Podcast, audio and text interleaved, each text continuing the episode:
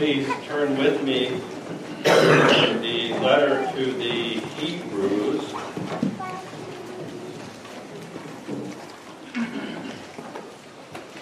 Hebrews chapter 4, beginning in verse 14, and reading through chapter 5, verse 10.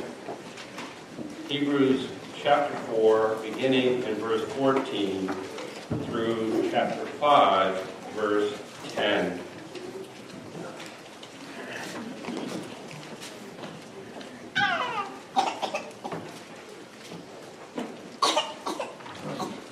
Hear the word of God. Since then, we have a great high priest who has passed through the heavens, Jesus, the Son of God. Let us hold fast our confession. For we do not have a high priest who is unable to sympathize with our weaknesses, but one who in every respect has been tempted as we are, yet without sin. Let us then with confidence draw near to the throne of grace, that we may receive mercy and find grace to help in time of need. For every high priest chosen from among men is appointed to act on behalf of men in relation to God, to offer gifts and sacrifices for sins, to deal gently with the ignorant and the wayward, since he himself is beset with weakness, to offer sacrifice for his own sins, just as he does for those of the people. No one takes this honor for himself, but only when called by God, just as Aaron was. And so also did not Christ did not exalt himself to be made a high priest, but was appointed by him who said to him, You are my son, today I have begotten you. As he says also in another place, you are a priest forever, after the order of Melchizedek. In the days of his flesh, Jesus offered up prayers and supplications with loud cries and tears to him who was able to save him from death. He was heard because of his reverence. Although he was a son, he learned obedience through what he suffered. And being made perfect, he became the source of eternal salvation to all who obey him, being designated by God a high priest after the order of Melchizedek. So Joins the reading of God's word. Let us pray.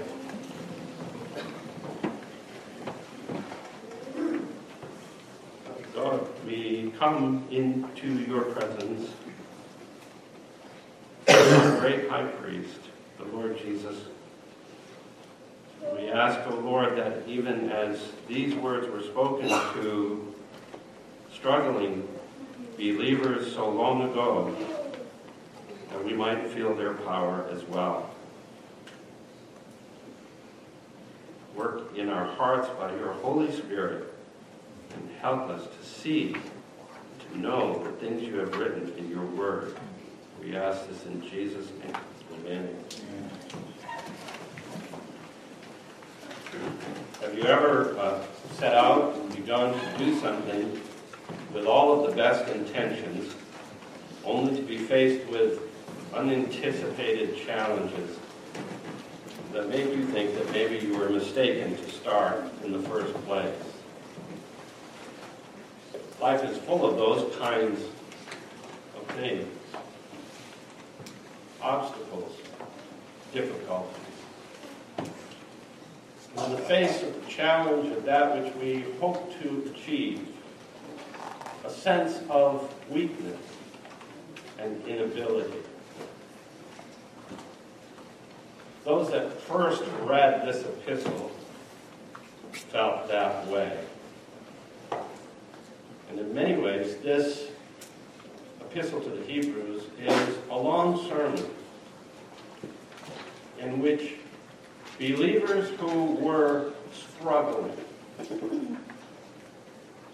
were exhorted again and again to hold fast. And that is what these words exhort us to do. In verse 14, since we have a great high priest who has passed through the heavens, Jesus, the Son of God, let us hold fast our confession. So I would direct you, as the author of this epistle directs you, whatever it is that you are facing in your life, whatever weaknesses you feel, and discouragements that you may feel keenly, this is what you should do. You should consider the greatness of your high priest, Jesus, the Son of God. When we are tested, and when we fail, and when, yes, sometimes we sin,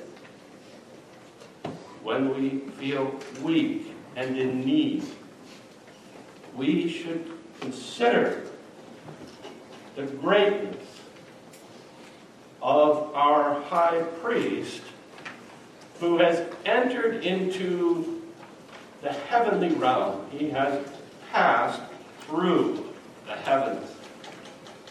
Jesus, the Son of God, who has been perfected, and he it is to whom you should look. I'd like for us to consider the verses that we've looked at, that we've read, under three headings. I'd like for us to think, first of all, of verses 1 through 4 of chapter 5, of the characteristics of the Aaronic priesthood. And then in verses 5 through 10, the characteristics of Jesus' priesthood. And then in kind of going in reverse order, chapter 4, verses 15 and uh, 16, why that is so important. Why it is important for you to consider Aaron's high priesthood first, and then Jesus' high priesthood. So let us consider, first of all, Aaron's high priesthood.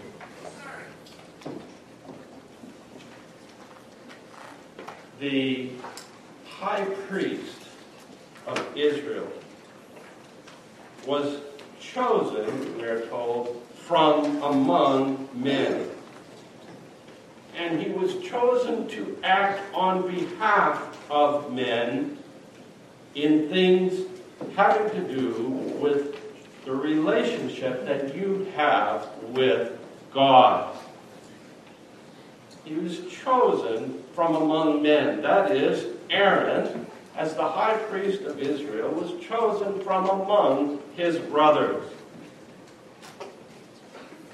And so that is important for us to know.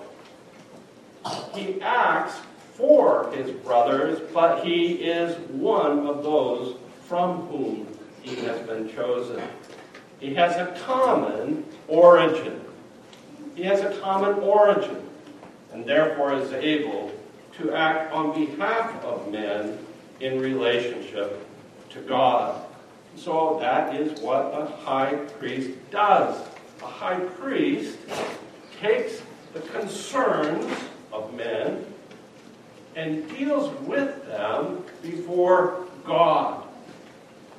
And we see then, first of all, then as well, that Aaron is chosen and appointed by God. He doesn't take the honor himself. So, in terms of the commonality that Aaron shares, he is one among brothers. Also, there's a humility that is attached to his calling. He doesn't take the office, he is called and chosen by God. He doesn't take the honor to himself. Chosen from among men appointed to act on behalf of men in relation to God. And then verse 4 And no one takes this honor for himself, but only when called by God. And so Aaron was called by God and served as a high priest, not because he put himself forward, not because he was seeking an office, but God set him in his office. And then, thirdly, we notice that Aaron, as uh, in his high priestly ministry, offered gifts and sacrifices for sins. The phrase gift and sacrifice is referring uh, as a way of speaking of the sacrifice primarily that was offered on the Day of Atonement, in which the high priest would take the blood that was shed from the animal that was sacrificed, he would take that blood and he would go through the veil that separated the holy place from the Holy of Holies. He would go through that veil one day out of the year, and there he would sprinkle blood, offering there the blood on the basis of the command of God that the people of Israel would be forgiven their sins because that blood was sprinkled on the mercy seat. An atoning sacrifice, a sacrifice for the people. He acts on behalf of men in relation to God. And so he offers then gifts and sacrifices for sin. And so, again, what I want us to see and highlight here is first of all, Aaron's commonality with those to whom he ministers. Second, his humility in that he is chosen.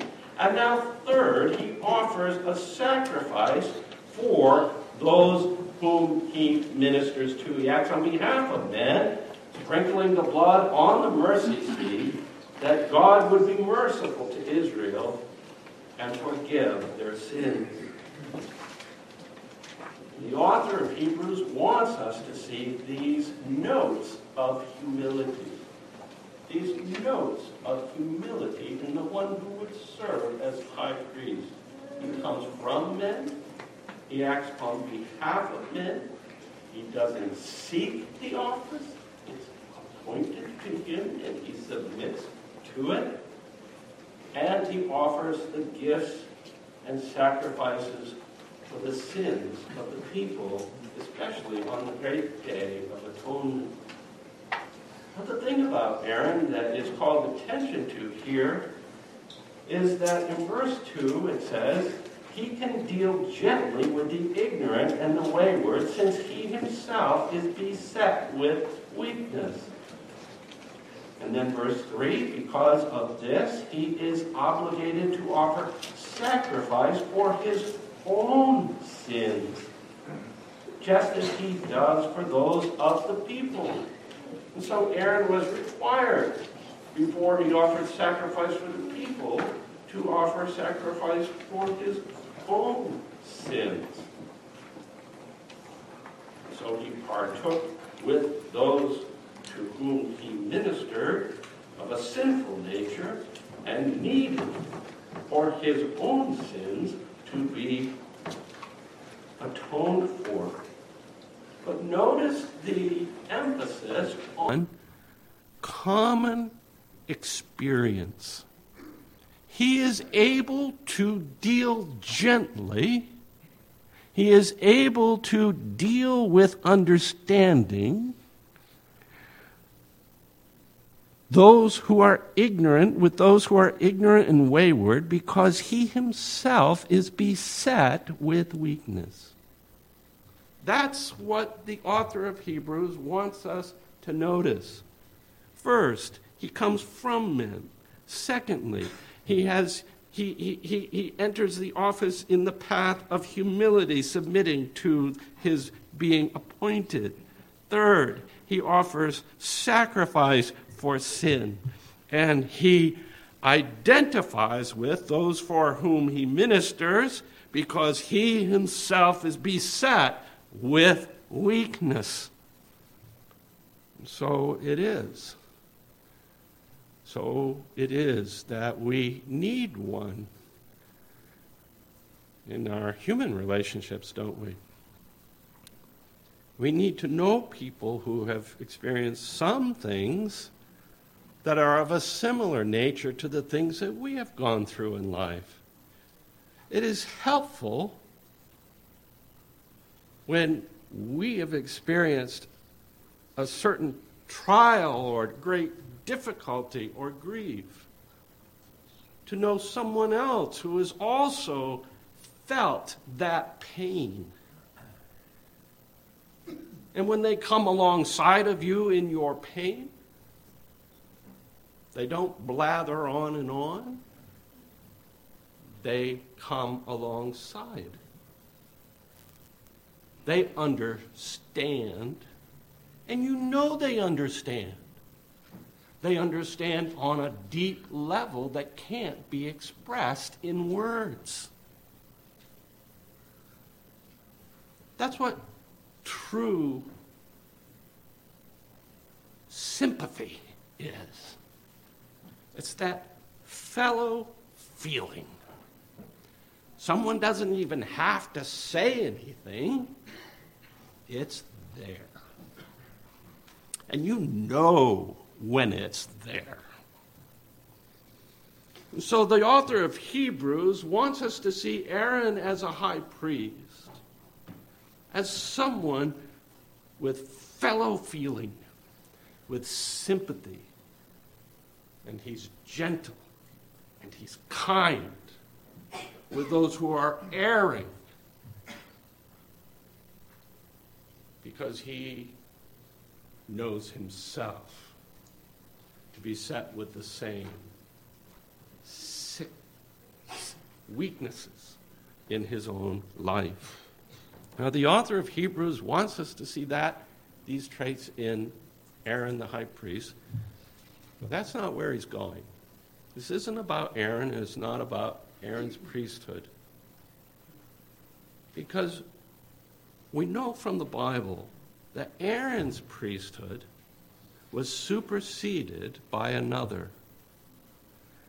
The priesthood of one who was appointed not by the fact that he was a descendant of Levi, because Christ was a descendant of Judah.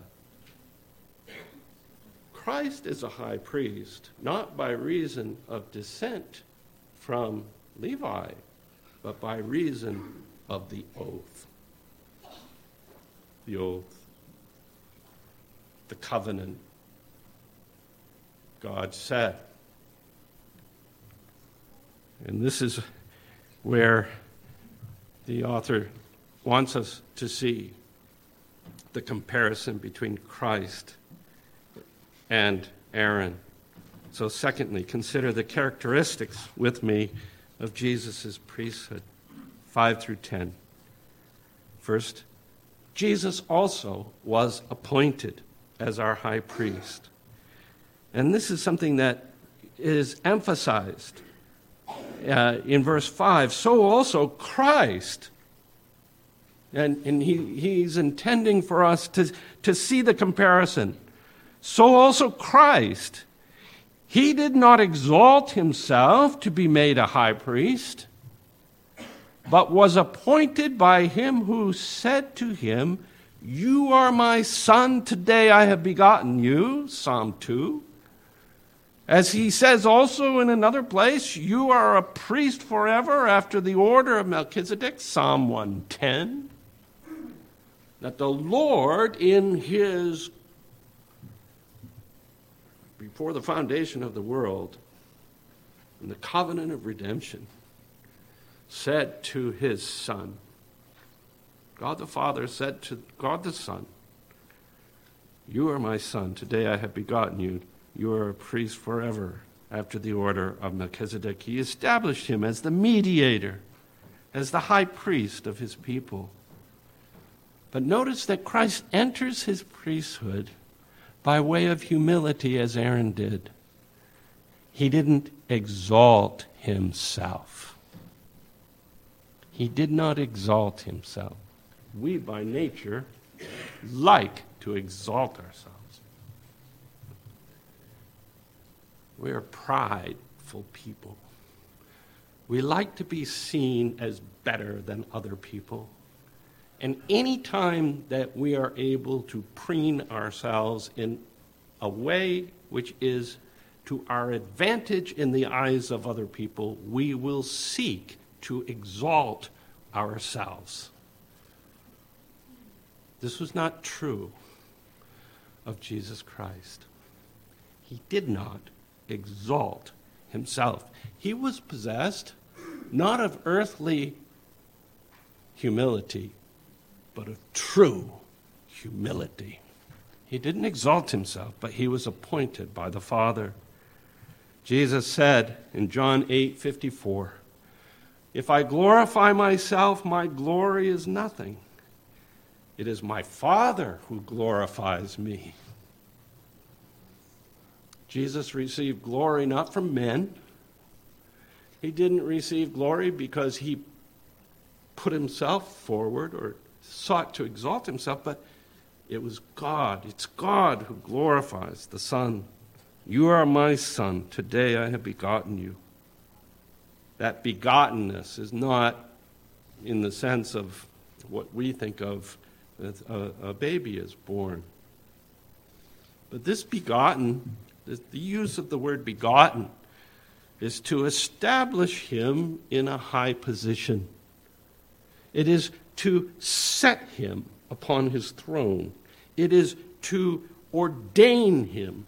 It is to appoint him in such a way that he is the Lord's son. He is declared to be the Lord's son. Now, what I want you to see is the Son of God was ordained to do to be our high priest. But it is also important for us to see that he also had to become incarnate to share our humanity. And so we read in verse 7 in the days of his flesh. Aaron was of a common humanity with his brothers and sisters. Jesus also had a common human nature. The Son of God was incarnate, he became man. And so Jesus then, having become man in the days of his flesh, what did he do? He offered up prayers and supplications with loud cries and tears to him who was able to save him from death. And he was heard because of his reverence. And so he offers not sacrifices, as Aaron did, but see the contrast prayers and supplications. And that is why, for Christians, for you and for me, we don't offer sacrifices, do we? But what do we do? We offer prayers and supplications the way Jesus did. Did you know that to do that is, in God's sight, the same? And so every day we should offer a morning sacrifice. And every night we should offer an evening sacrifice. Not of animals spilling their blood, but of our hearts to offer them to God. Jesus did that. He offered himself. He offered up prayers and supplications with loud cries and with tears to him who was able to save him from death. And so Jesus is presented to us as the one who's offering not an external sacrifice, but his very heart and soul. His very heart and soul. And notice that he goes on to say that not only does he offer prayers and with loud cries, and, uh, and he did, you remember, he did that throughout his life, but we read of that especially at Gethsemane. Loud cries. He suffered. He had to learn obedience, and that's what he says. He was heard because of his reverence. Although he was a son, though he was established as, by God to be as, as son, he learned obedience through what he suffered. And what he suffered was death.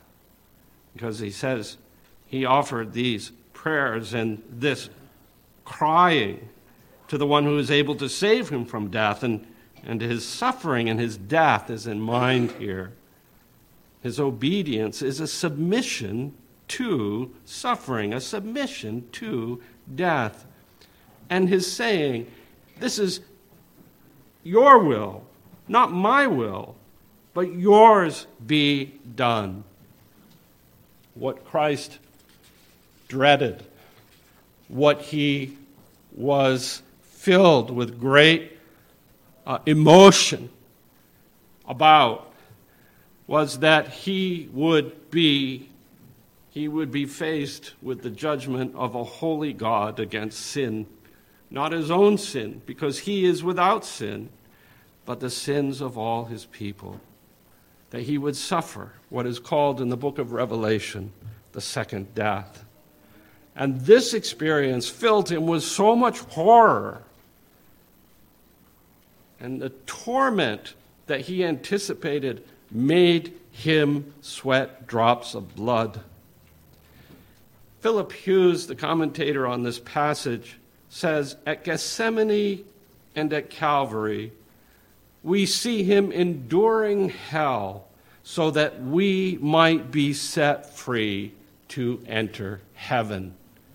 So these loud cries and tears, his learning obedience, is offering himself. His offering himself. And this is in contrast to Aaron, who did not offer himself because he was a sinner. Christ, the one who is without sin, offers his very life, sacrifices and offerings you have not des- desired. But lo, I come to do your will. He offered his very self. And the writer of Hebrews says he was heard. He was heard because of his reverence. Well, how is that? Did God deliver him from death? No. We know that's not the case. But God heard his prayer. And he carried him through death. He heard his prayer and he carried him through his sufferings and through his death. And then in verse the next verse we read verse 9 and being made perfect he became the source of eternal salvation to all who believe. He was made perfect. After he suffered and died, he was raised from the dead. The sacrifice that he offered was accepted. Propitiation of the wrath of God against sin, having shed his own blood for sinners, reconciles them to the Father. And he was perfected. He took his place as a glorified risen Savior on the throne of God. And now, he sits as the one who shares our nature, who in the days of his flesh offered loud cries and prayers to God. Now he sits as the source of eternal salvation to all who obey him.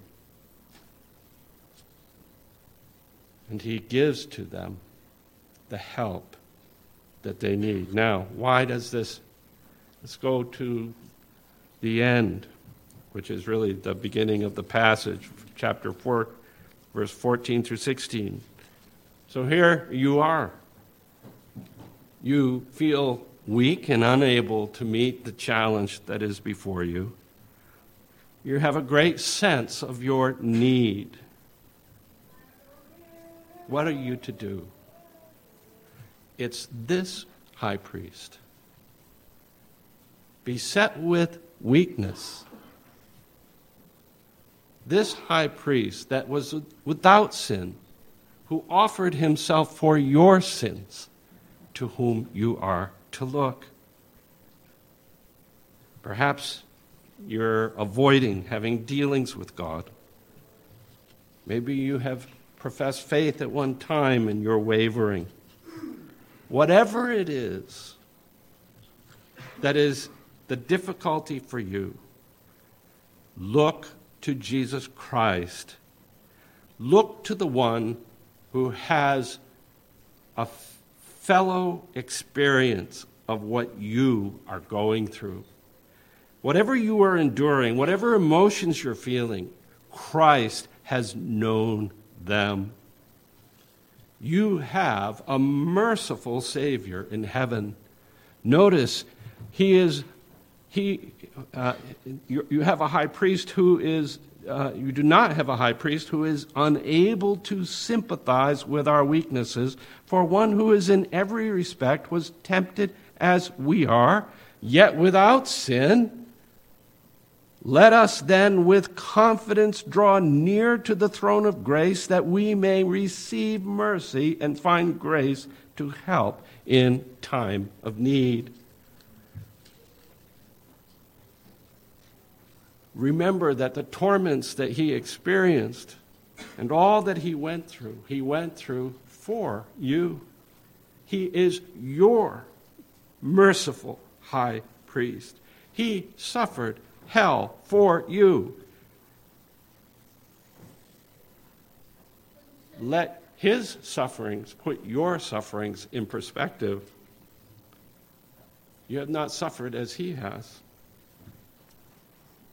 Remember also that he was tempted in every respect as you are, yet without sin. From first to last, Jesus was put to the test Jesus also was put to the test. One person has put it this way From first to last, he was being put to the test, whether by enticements to self concern, popular tra- claim, acclaim, ambition for power when assailed by Satan in the wilderness, or by the temptation to draw back rather than to go forward with the, with the ordeal that was placed before him. Think of that. Think of how many times Jesus must have thought how wonderful it would be to be able to just bask in the human relationships that he had. But he resisted the temptation to go aside from the ordeal that he knew he had to face. And he continued through it all. He offered up prayers and supplications. He experienced all the emotions that you or I experience. He understands your feelings. He sympathizes with you. John Calvin put it this way Christ has put on our feelings along with his flesh. Christ has put on our feelings along with our flesh. What are you feeling? What are you going through? Christ has put on those feelings. He knows those things that you are experiencing. Remember then that He Himself, He Himself, offers Himself to you. He holds out His hand to you. even this morning, as the source of salvation.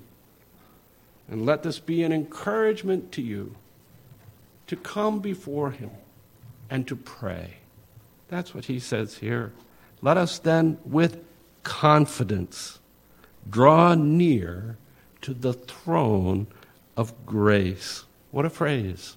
A throne, a glorious throne, but a throne of grace, that you may receive mercy. Come to Him. Bare your heart to Him. And know that He understands and receive help in your time of need. Will you do that this morning? Will you do that? When we feel most challenged, when it is, it seems as though impossible for us to go on, when life presents us with difficulties and choices that we don't know how to face. Remember, remember your great and merciful and gracious high priest. He extends his hand to you. Draw near. Draw near to him and receive from him that help that he offers. Let us pray. Our gracious God and Heavenly Father, how we do pray that even as we have read of the high priesthood of the Lord Jesus Christ, and have come to see that He endured for our sake. Grant, oh God, help us in our time of need to follow Him and to receive from Him that help that enables us to go on. We ask this in the name of the matchless name of Jesus, our great high priest. Amen.